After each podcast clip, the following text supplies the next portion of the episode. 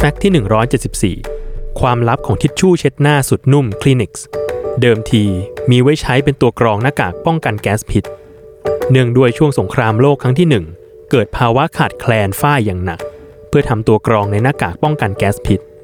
Kimberly-Clark ผู้ผลิต Kleenex จึงขันอาสาขอทำตัวกรองนี้ด้วยวัสดุเนื้อเยื่อกระดาษที่ตัวเองมี แต่สงครามโลกครั้งที่ 1 ดันสิ้นสุดลงซะก่อน ผนการทำตัวกรองในหน้ากากป้องกันแก๊สพิษเลยหยุดชะงักไว้